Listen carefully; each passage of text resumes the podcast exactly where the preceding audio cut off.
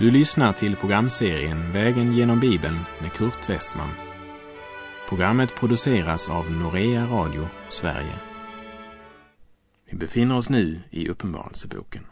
Slå gärna upp din bibel och följ med. Vi befinner oss i kapitel 6 i Johannes uppenbarelsebok. I förra programmet så såg vi hur lammet som är värdigt bröt de tre första sigillen. Först var det ryttaren på den vita hästen, han som hade en båge och som drog ut som segerherre för att segra och som beskrivs så här i kapitel 13, vers 7. Och åt vilddjuret gavs makt att strida mot det heliga och besegra dem. Och det fick makt över alla stammar och folk och språk och folkslag.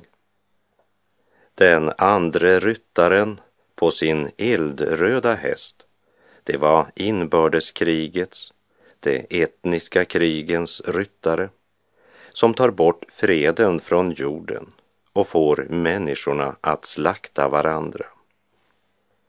Den tredje ryttaren på den svarta hästen representerar den världsvida hungersnöden som skall komma då mänskligheten upplever växande bekymmer för det dagliga brödet. Vi läser Uppenbarelseboken kapitel 6, vers 7 och 8. När lammet bröt det fjärde sigillet hörde jag det fjärde väsendets röst säga kom. Och jag såg och se en gul blek häst och han som satt på den hette Döden och helvetet följde efter honom och åt dem gavs makt över en fjärdedel av jorden, makt att döda med svärd och med svält och med pest och genom jordens vilda djur. Den fjärde ryttaren rider på en gul blekhäst och det sägs att hans namn är Döden. Det kommer alltså en tid då döden ska få bestämda maktbefogenheter av Gud. Men den stora dödsprocessen, den har redan börjat. Som en slags förryttare till ryttaren på den blekgula hästen. Döden härjar i mänskligheten, bland djur och i växtriket. Föroreningen av vår värld tilltar trots alla miljöprogram politikerna talar om. Döden lurar i luften. Den lurar på vägarna. Den lurar i maten. Och genom den växande laglösheten lurar döden på oss även genom våra medmänniskor. Ingen går säker och massor av människor dör årligen som martyrer för sin tro eller på grund av sina politiska åsikter och aktiviteter. Även drogerna skördar miljontals offer årligen. Självmorden kostar många, både unga och gamla, livet. Fostermorden kräver fler dödsoffer än trafiken. Och ändå är detta bara förryttaren till han som kommer på den blekgula hästen. Dödens framfart stegras dag efter dag tills vi nästan blir immuna mot allt vi läser om. Mord, gifter, aborter, narkotika, aids och nya dödliga sjukdomar. I Hebreerbrevets andra kapitel, vers 14 och 15 läser vi. Då nu barnen är av kött och blod måste han på samma sätt bli människa för att han genom sin död skulle göra den maktlös som hade döden i sitt våld, det vill säga djävulen, och befria alla dem som genom sin fruktan för döden varit slavar hela sitt liv. Hebreerbrevet säger alltså att djävulen hade döden i sitt våld. Och i Uppenbarelseboken 6, vers 7 och 8 sägs det att han som satt på den blekgula hästen hette döden och han hade dödsriket i sitt följe. I en annan översättning står det att han som satt på den hette döden och helvetet följde efter honom. Så döden och dödsriket nämns alltså vid sidan av varandra som två begrepp, vilket ju hade varit meningslöst om det betydde ett och detsamma.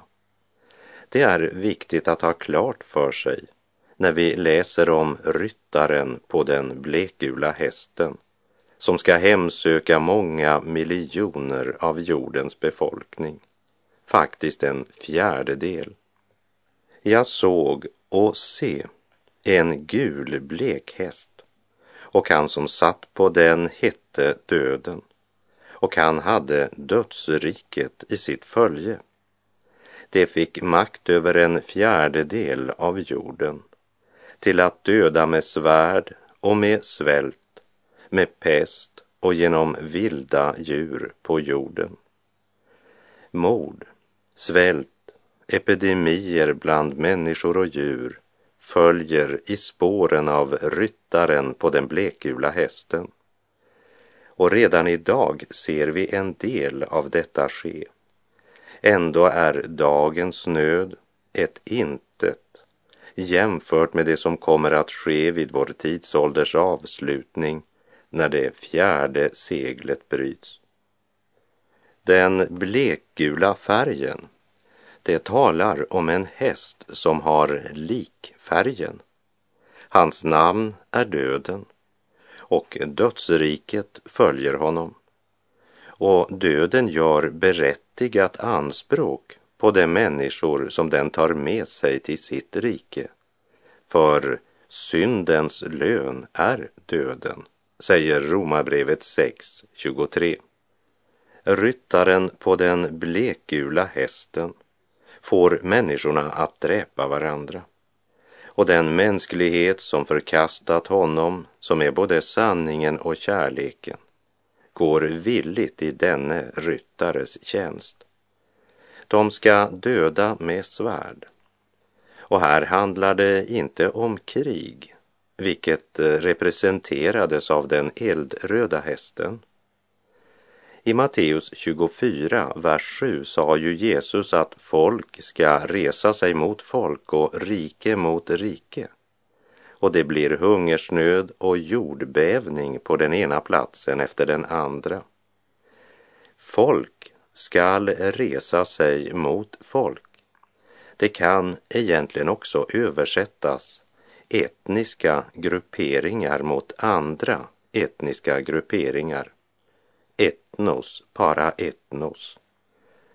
Här handlar det alltså inte om krig mellan nationer, men om inbördeskrig och allmän laglöshet.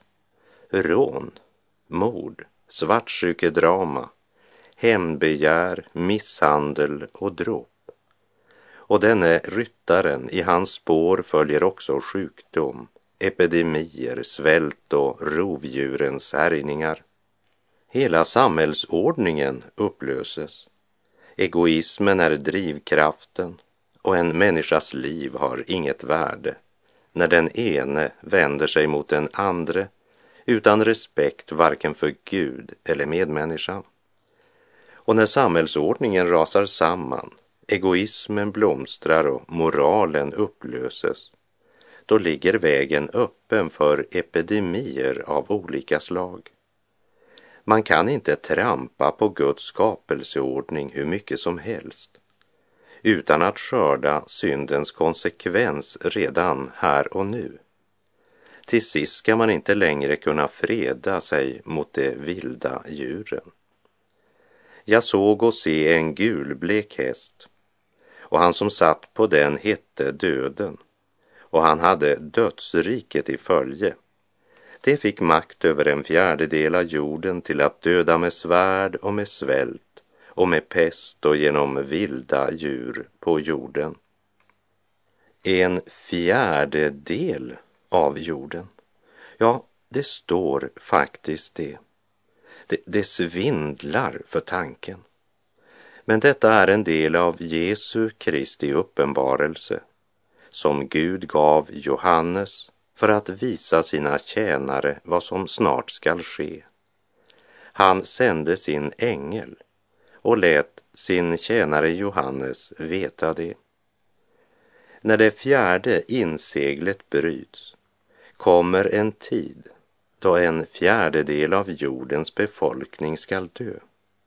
Det är dödens tidsålder och det är synden som gör oss till dödens byte. De andliga synderna som hat och avund förstör vår inre frid, vår livskraft och vårt förhållande till andra människor. Och det är denna synd Jesus var tvungen att försona. Det är fullbordat. Därför är han värdig att öppna bokrullen med de sju sigillen. Det är viktigt att komma ihåg att bokrullen med de sju sigillen vilar i Kristi sårmärkta hand.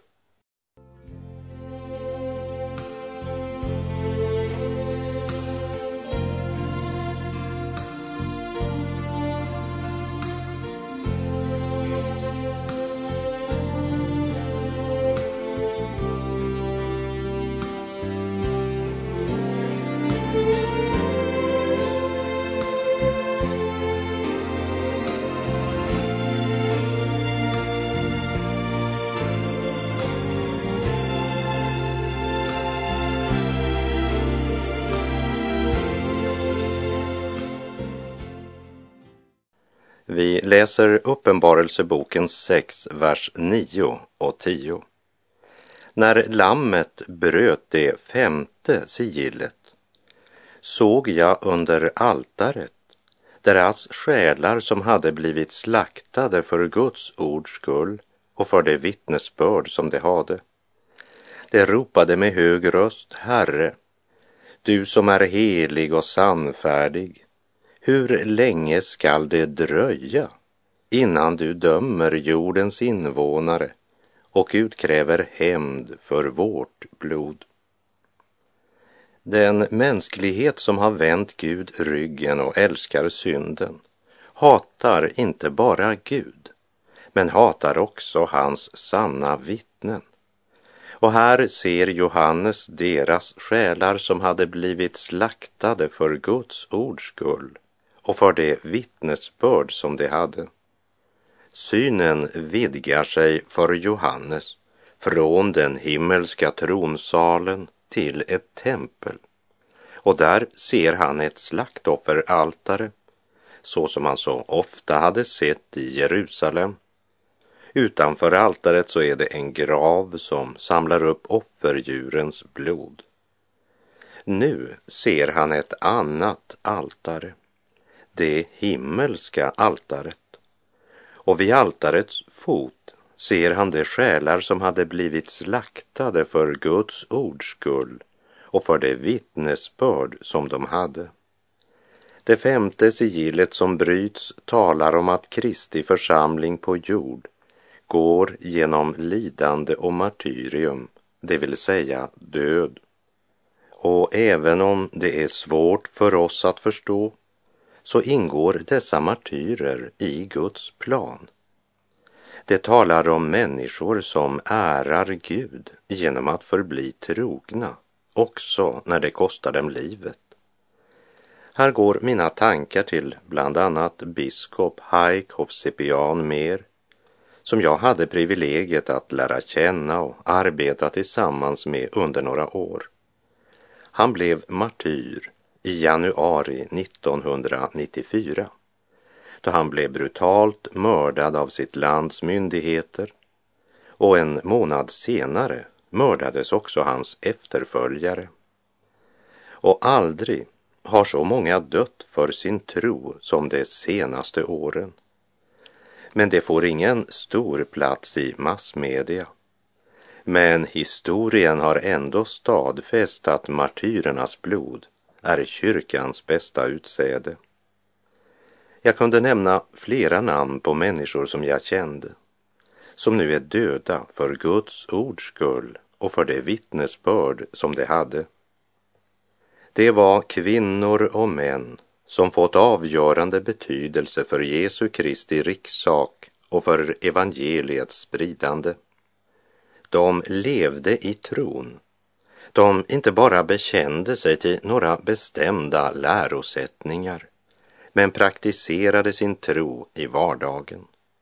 Och de förblev Gud trogna, vad de än mötte.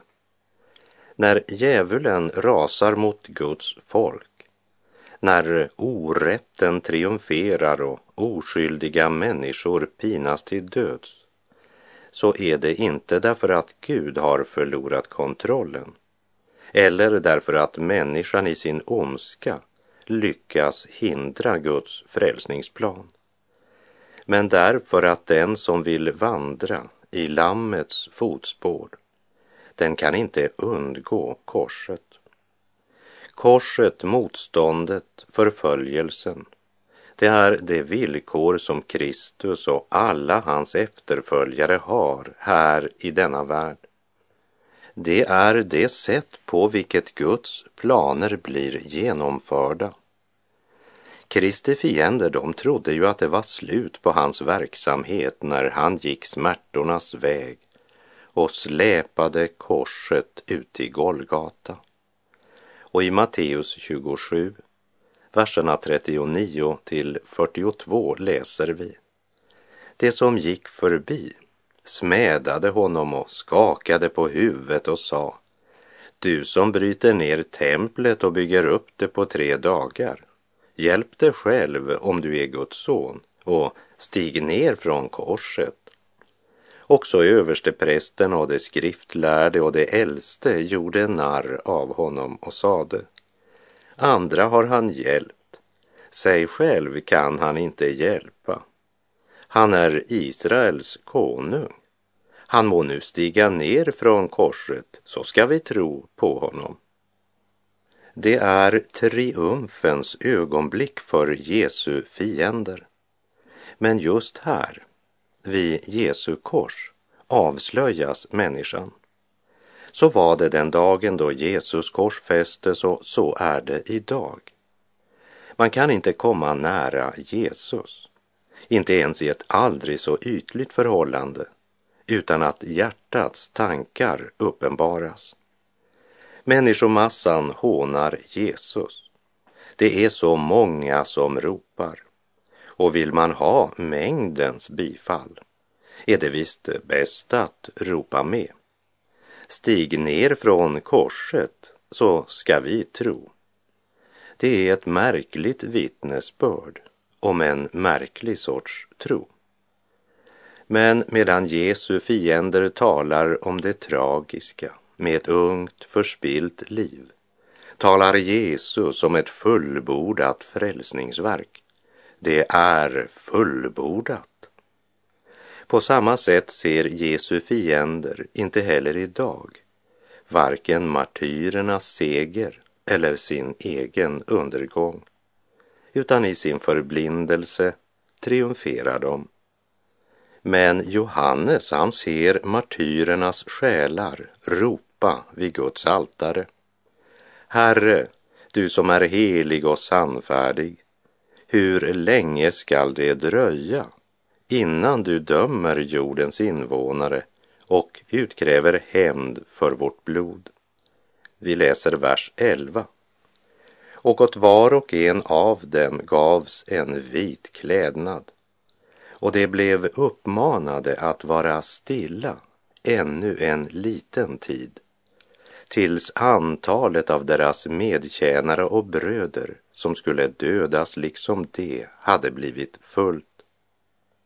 Här är det inte hatet som väntar på hämnd, men kvinnor och män som har Kristi sinnelag och som brinner av längtan längtan efter att få se Guds rättfärdighet regera. Ett sant Guds barn pinas av att se synden och orättfärdigheten flöda. Och den pinan känner det alltså också på den andra sidan, helt tills orättfärdigheten för alltid krossats.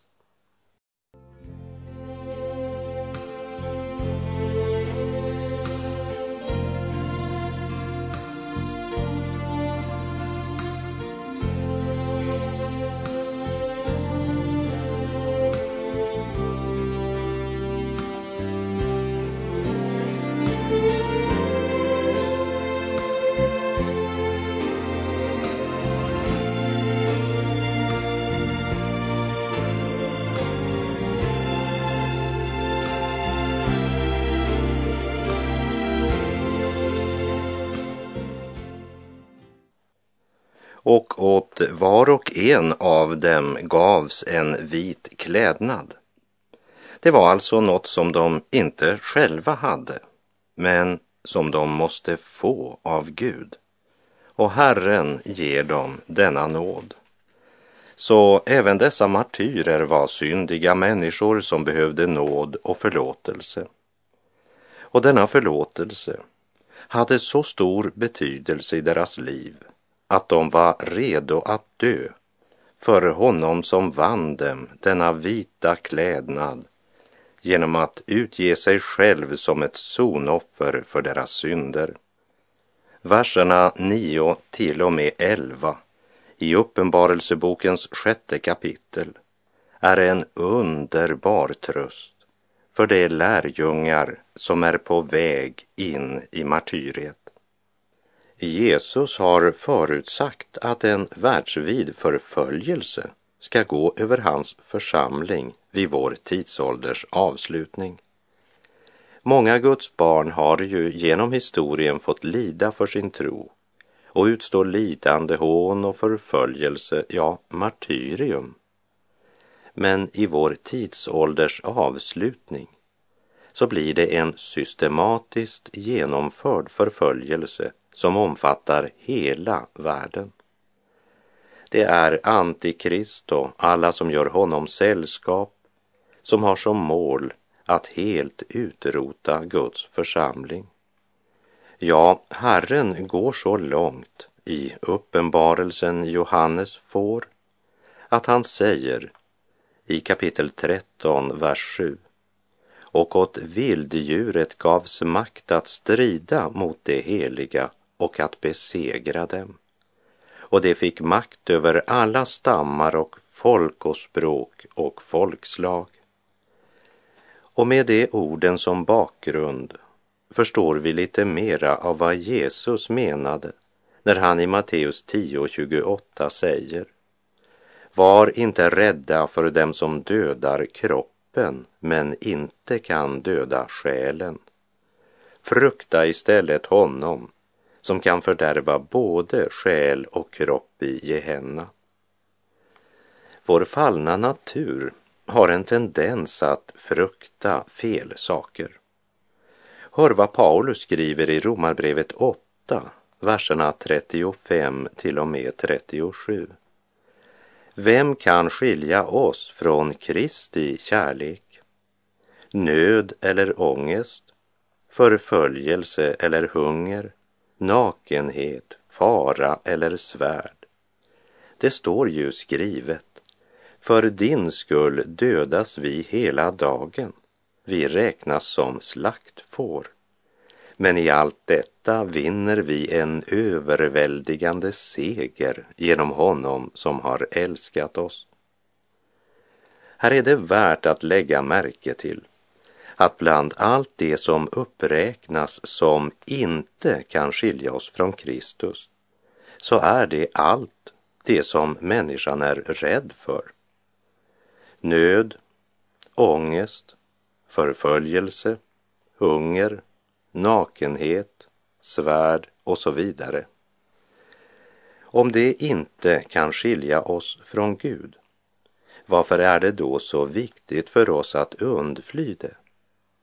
Lägg märke till att det står inte att välfärd, bekvämlighet, njutning och rikedom inte kan skilja oss från Gud. Men det står att nöd, ångest, hunger, nakenhet och svärd inte kan skilja oss från Kristi kärlek. Ja, det står till och med att i allt detta vinner vi en överväldigande seger. Tror vi det? Har vi inrättat våra liv som om vi trodde det? Är vi villiga att möta förföljelse för vårt vittnesbörd? Ligger vi på vårt ansikte, bekänner våra synder och ropar till Gud om andlig kraftutrustning som är det enda som kan bära oss? Ska Herren få väcka oss och leda oss till sann förnyelse helgelse och Guds fruktan innan det är för sent. Vem är den skaran som syns glimma ute i livets aftontimma upp på Sions helga höjd. Det är Lammets förstlingsskara som från tidens nöd och fara går till himmelrikets fröjd. Trogen genom livets öden för hon följde in i döden Lammets blodsbestänkta spår. Nu hon får i himlen stanna Faderns namn på varje panna uti evig klarhet står. Vad är det för sång som brusar likt en flod och sinnet tjusar med de helga toners fröjd? O, det är den nya sången som ur frälsta hjärtan gången fyller alla himlars höjd. Herre, helga du min tunga, att och jag må kunna sjunga i förklaring denna sång.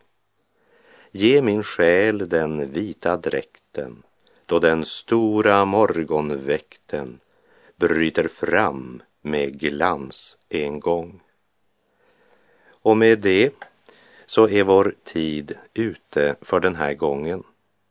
Jag säger på återhörande om du vill och om Herren ger oss båda en ny nådedag. Herren vare med dig.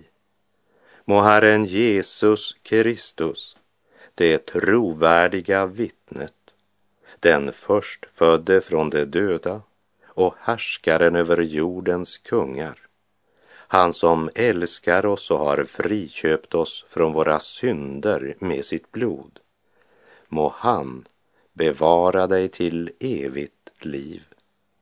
Gud är god.